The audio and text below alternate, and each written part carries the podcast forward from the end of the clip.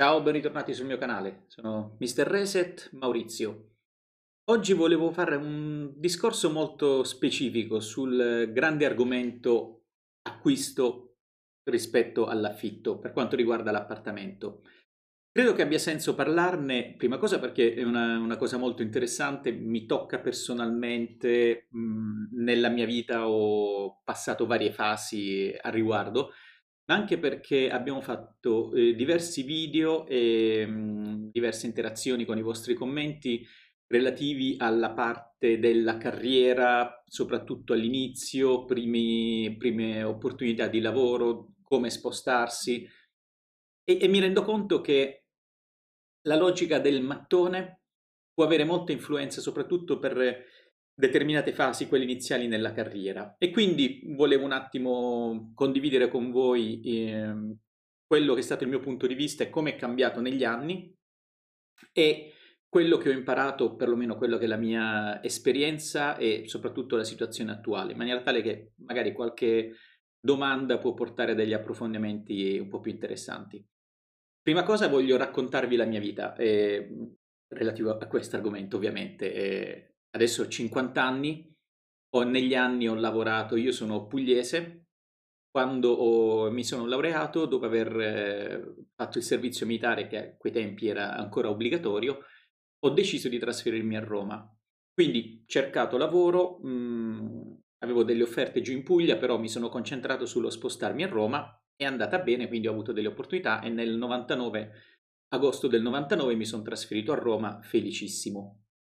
E primo impe- prima opportunità lavorativa eh, economicamente non era per niente un granché, neanche per quei tempi, stiamo parlando del 99 e il mio stipendio era eh, un milione e seicento, parliamo di lire ovviamente, e che per allora non era poco, però insomma erano successe delle cose durante la negoziazione, durante l'avvio del, dell'attività lavorativa, cambi nei contratti nazionali, negli accordi, quindi la situazione era un attimo peggiore del previsto. Però, ok, tradizionalmente io vengo da una famiglia di, chiamiamola, mattonari. Nella mia famiglia il mattone, l'investimento sicuro, ovviamente stiamo parlando di valutazioni degli anni 70-80, e i miei appena grandi risparmiatori, eh, appena hanno avuto l'opportunità, hanno subito comprato l'appartamento dove, dove ci, ci, siamo spostati a vivere, eh, perché prima eravamo in affitto quando eravamo piccoli, poi eh, eh, arrivò lo sfratto e, e, quindi mio padre fece le, lo sforzo di comprare un appartamento più piccolo in una zona meno centrale però di proprietà e quindi da lì poi è iniziato un trend di risparmio e di eh, concentrazione focus sul mattone. Quindi io sono tradizionalmente cresciuto con la cultura del mattone. Una delle cose che dicevo sempre quando mi confrontavo con degli amici rispetto al mattone investimento, io ero a parte la totale ignoranza finanziaria, che e spesso è uno dei parametri fondamentali, no, il non avere alternativa. Ah, ma non voglio investire, non voglio rischiare, il mattone eh, è la cosa più sicura. Mm? Quindi eh, anch'io la prima cosa che ho fatto mh, mm, è stata quella. Come dicevo, il mio commento classico era se compro un appartamento e se compro delle azioni, se le azioni vanno a zero e l'appartamento va a zero come valore, nell'appartamento ci dormo sotto le azioni non mi posso mettere eh, per, eh, per, proteggermi dalla pioggia, no? Quindi questo era eh, iper semplificato il mio approccio, che ovviamente ha, ha anche un, uh, un, motivo serio sotto. Però ci sono tanti aspetti che a quei tempi non consideravo. Però a me è servito molto a quei tempi perché avevo comunque deciso di stare a Roma, innamorato di Roma. E, e poi mi aiutò anche per non sprecare soldi, mi spiego. Mm, nel, nel luogo di lavoro eravamo in molti giovani alla prima occupazione, al primo stipendio tutti, tutti, la prima cosa era la macchina nuova, perché?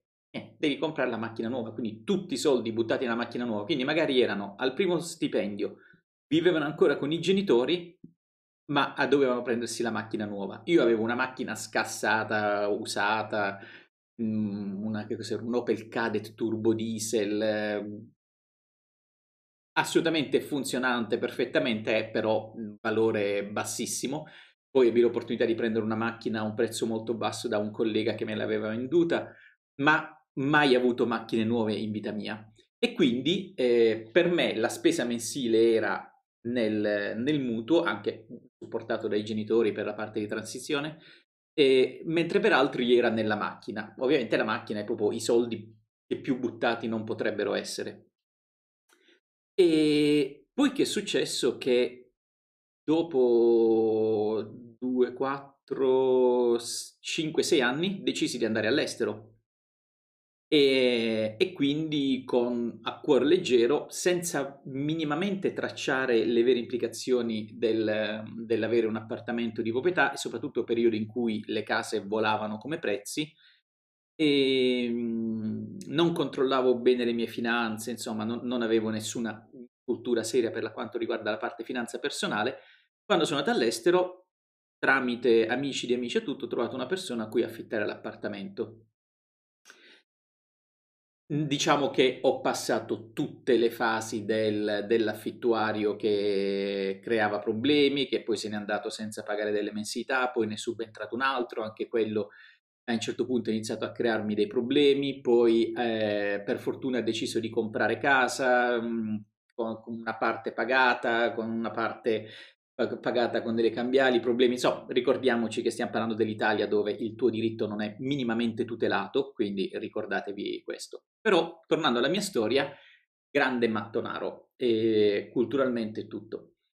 Vado in Inghilterra, cioè vado in Inghilterra, sì, poi dall'Inghilterra mi sposto in Belgio, ovviamente sempre in affitto, e, e poi sono tornato in Italia nel frattempo ho venduto quell'altro appartamento, quel primo appartamento che era un appartamento bellissimo, ma era un quinto piano senza ascensore, classici ex locali lavatoi convertiti ad appartamento, l'avevo ristrutturato per la maggior parte io, spendendoci tutto quello che ci avevo. E, ehm, e poi sono tornato in Italia, sono tornato a Roma di nuovo mi sono subito comprato un appartamento l'ho ristrutturato al strafigo, era un appartamento piccolino, eh?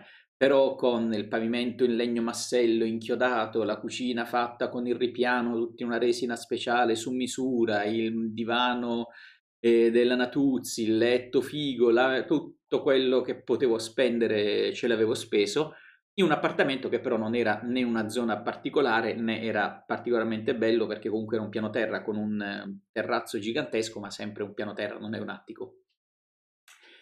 Beh, quell'appartamento l'ho rivenduto dopo due anni per fortuna perché l'ho venduto proprio al picco picco del, dei prezzi e, e quindi sono rientrato del costo di acquisto e del costo di ristrutturazione, pelo pelo perché poi subito dopo il mercato è completamente crollato. E, e, poi sono stato in affitto in varie situazioni, in Italia, all'estero e tutto. Però tornando al discorso che volevo fare sull'affitto verso acquisto, io mi sono mosso molto a cuor leggero, però è molto importante valutare, a mio avviso, in quale fase della vita siamo. Cioè, comprare un appartamento sfruttando tutte quante le agevolazioni fighissime delle agevolazioni prima casa, mutuo giovani, tutto questo, questo che vuoi, ma è sempre un esporsi su un debito importante. E la parte finanziaria la vediamo ora tra poco, però una delle cose fondamentali è, soprattutto quando si è all'inizio e che professionalmente non si è ancora né carne né pesce, non hai ancora deciso dove lavorare, c'hai 2000 opportunità, se sei subito con un, chiamiamolo, vincolo immobiliare, questa è un'ancora non banale che magari ti fa ridurre le, l'apertura e le prospettive eh, o le cose che vai a cercare perché stai creando già le radici barra ancora eh, in un posto.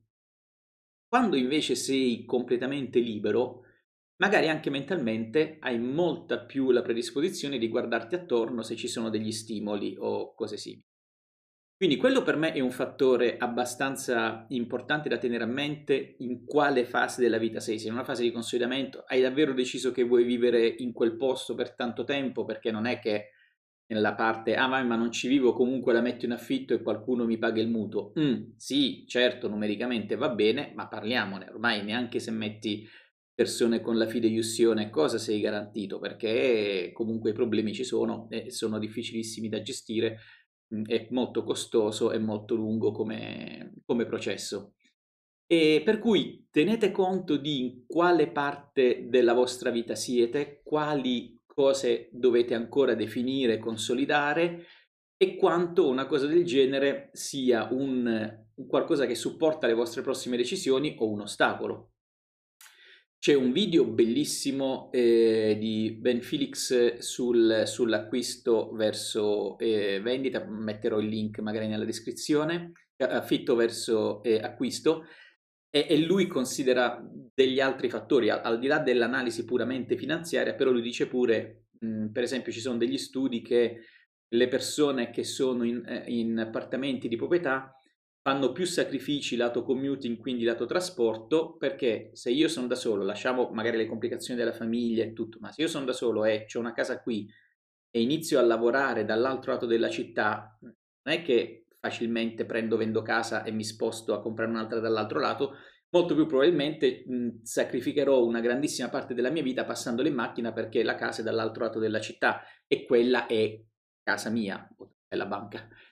E ehm, quindi questi sono fattori mh, abbastanza importanti e come dicevo nell'altro video mh, le priorità cambiano a seconda dei momenti della vita.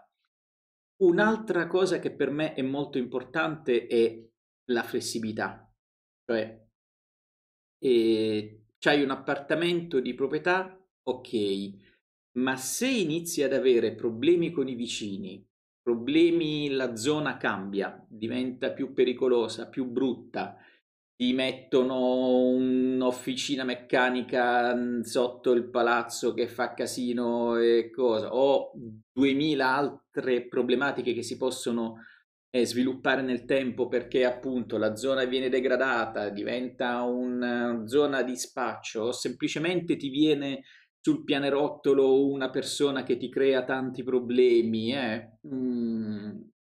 Una cosa è essere di proprietà, essere proprietario, l'altro poter dire, beh, sai che, ciao, clic, queste sono le chiavi, mesi di preavviso e me ne vado.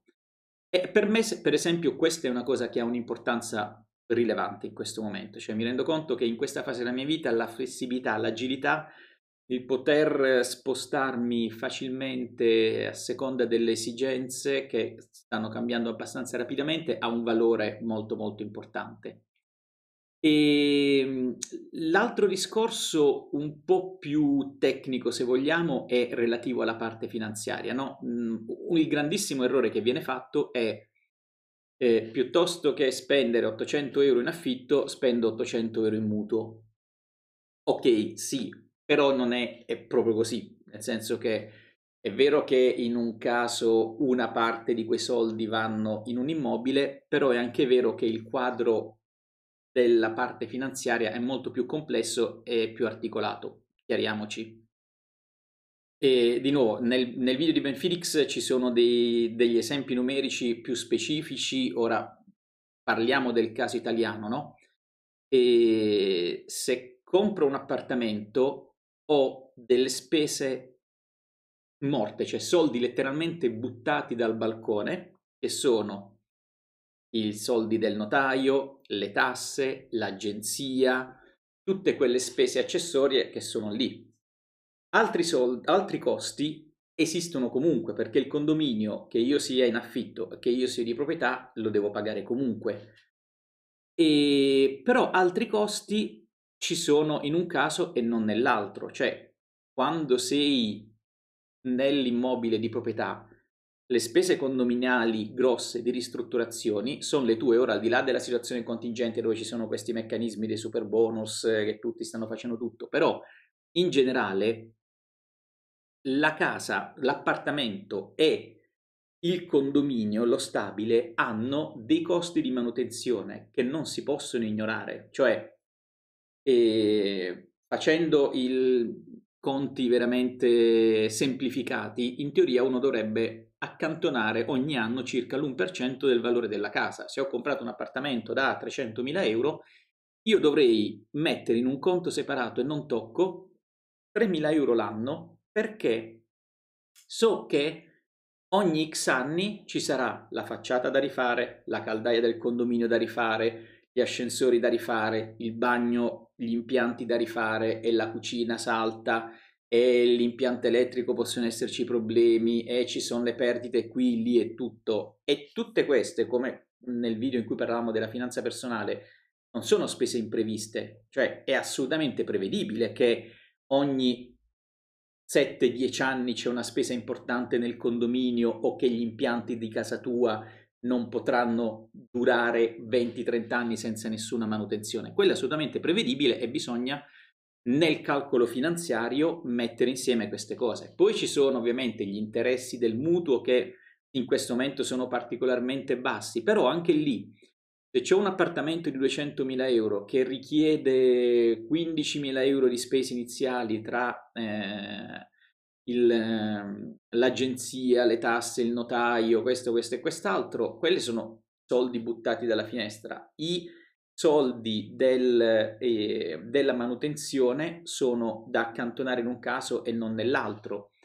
E l'altro punto fondamentale è che succede quando compri casa?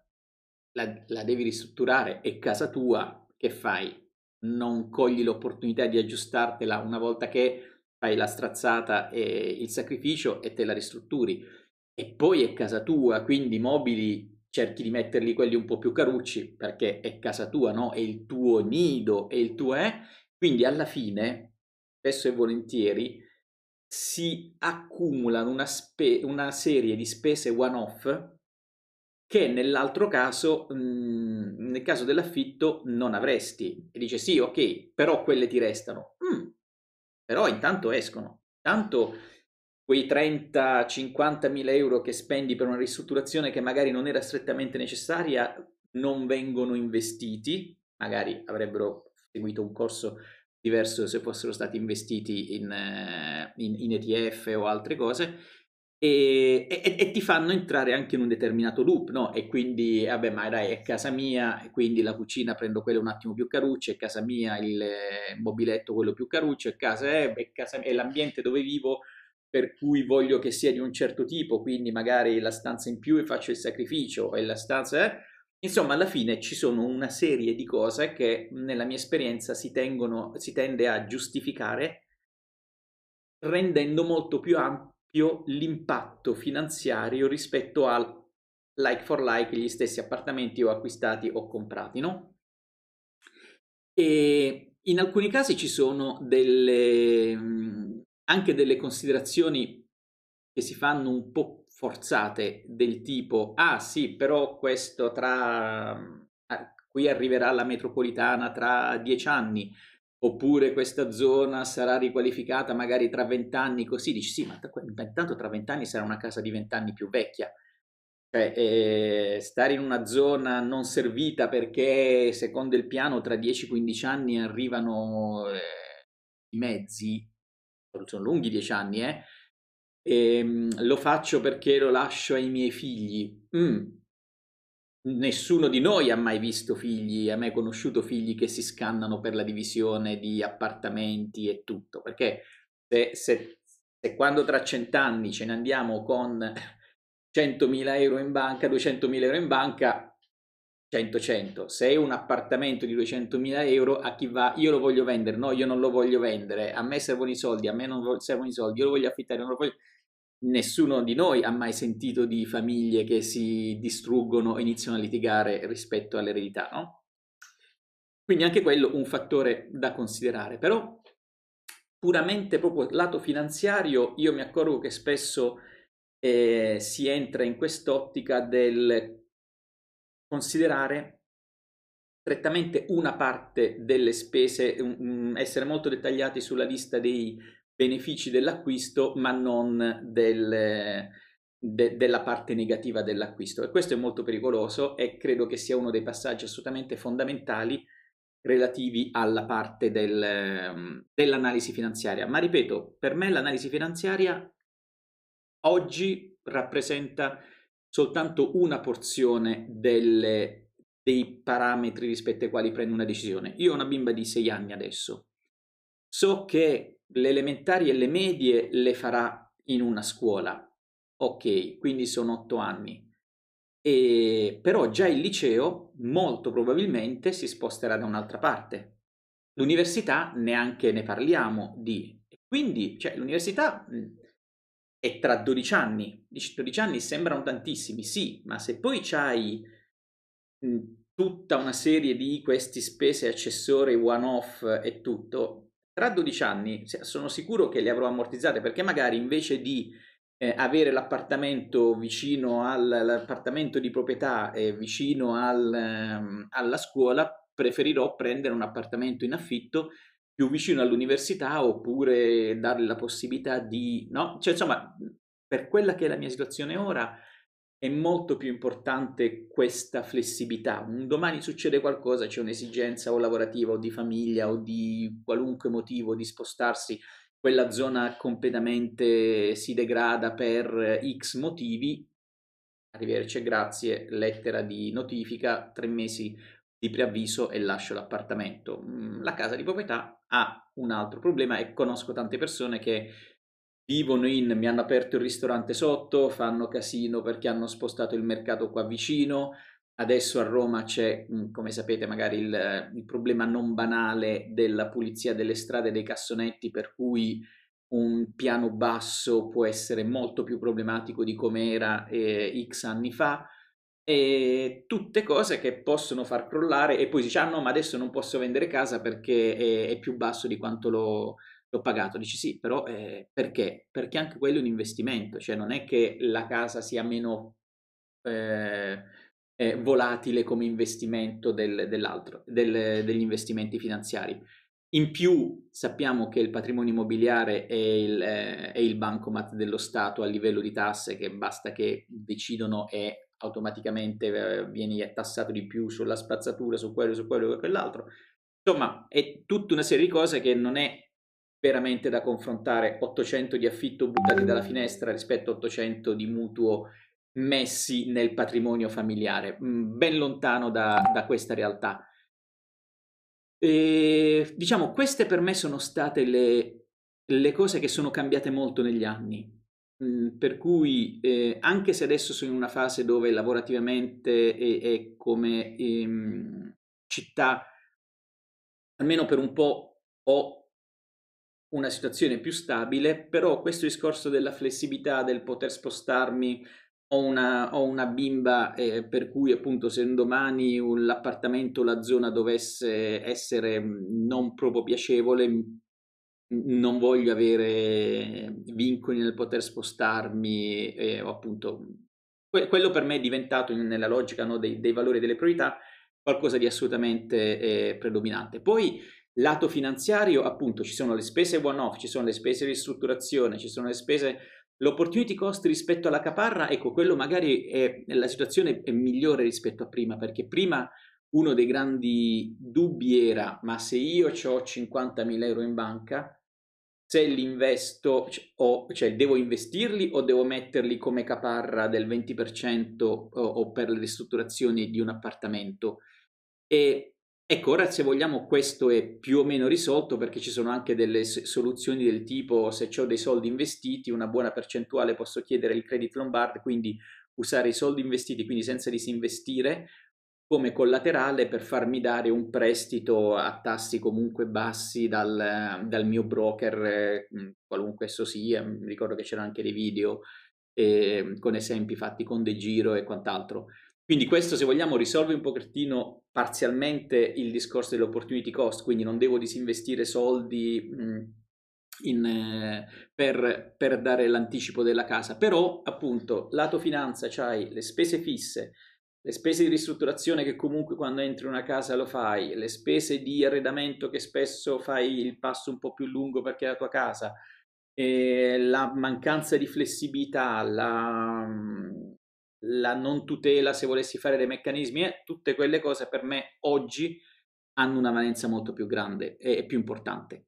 Per un giovane, mh, mm, sì, occhio, perché una casa è, eh, è un debito, cioè quando prendi la casa con il mutuo ti stai accollando un debito e eh, magari non è proprio la primissima cosa da fare. Torna- se tornassi indietro eh, probabilmente starei più attento. Eh, se avessi oggi, se avessi avuto a quel tempo le conoscenze finanziarie, il mindset che ho oggi di fare determinate valutazioni prima di prendere delle decisioni, probabilmente mh, avrei rifatto attenzione. Ovvio, quello è stato un periodo in cui eh, le case costavano niente e io la casa la comprai per 150 milioni di lire, quindi 75 mila, cifra tonda, 75 mila euro, mh, nulla. E, e poi rivenduta molto meglio perché ovviamente nel frattempo il mercato in quegli anni era schizzato alle stelle, ma per esempio chi, chi ha comprato casa a Roma nel 2010 a oggi eh, se ben ricordo sugli osservatori immobiliari le case sono al 35% in meno, mentre a Milano stanno schizzando alle stelle, a Roma continuano ad andare giù, quindi non è proprio questo investimento che il mattone non tradisce mai. Poi ci sono adesso anche tutti questi discorsi sul, eh, sul fatto che tra una decina d'anni dovrebbero cambiare, per cui le case che non sono all'interno di certe fasce energetiche non potranno probabilmente essere e messe in vendita senza far prima l'adeguamento, no? per cui anche lì mh, non è niente di così stabile e garantito.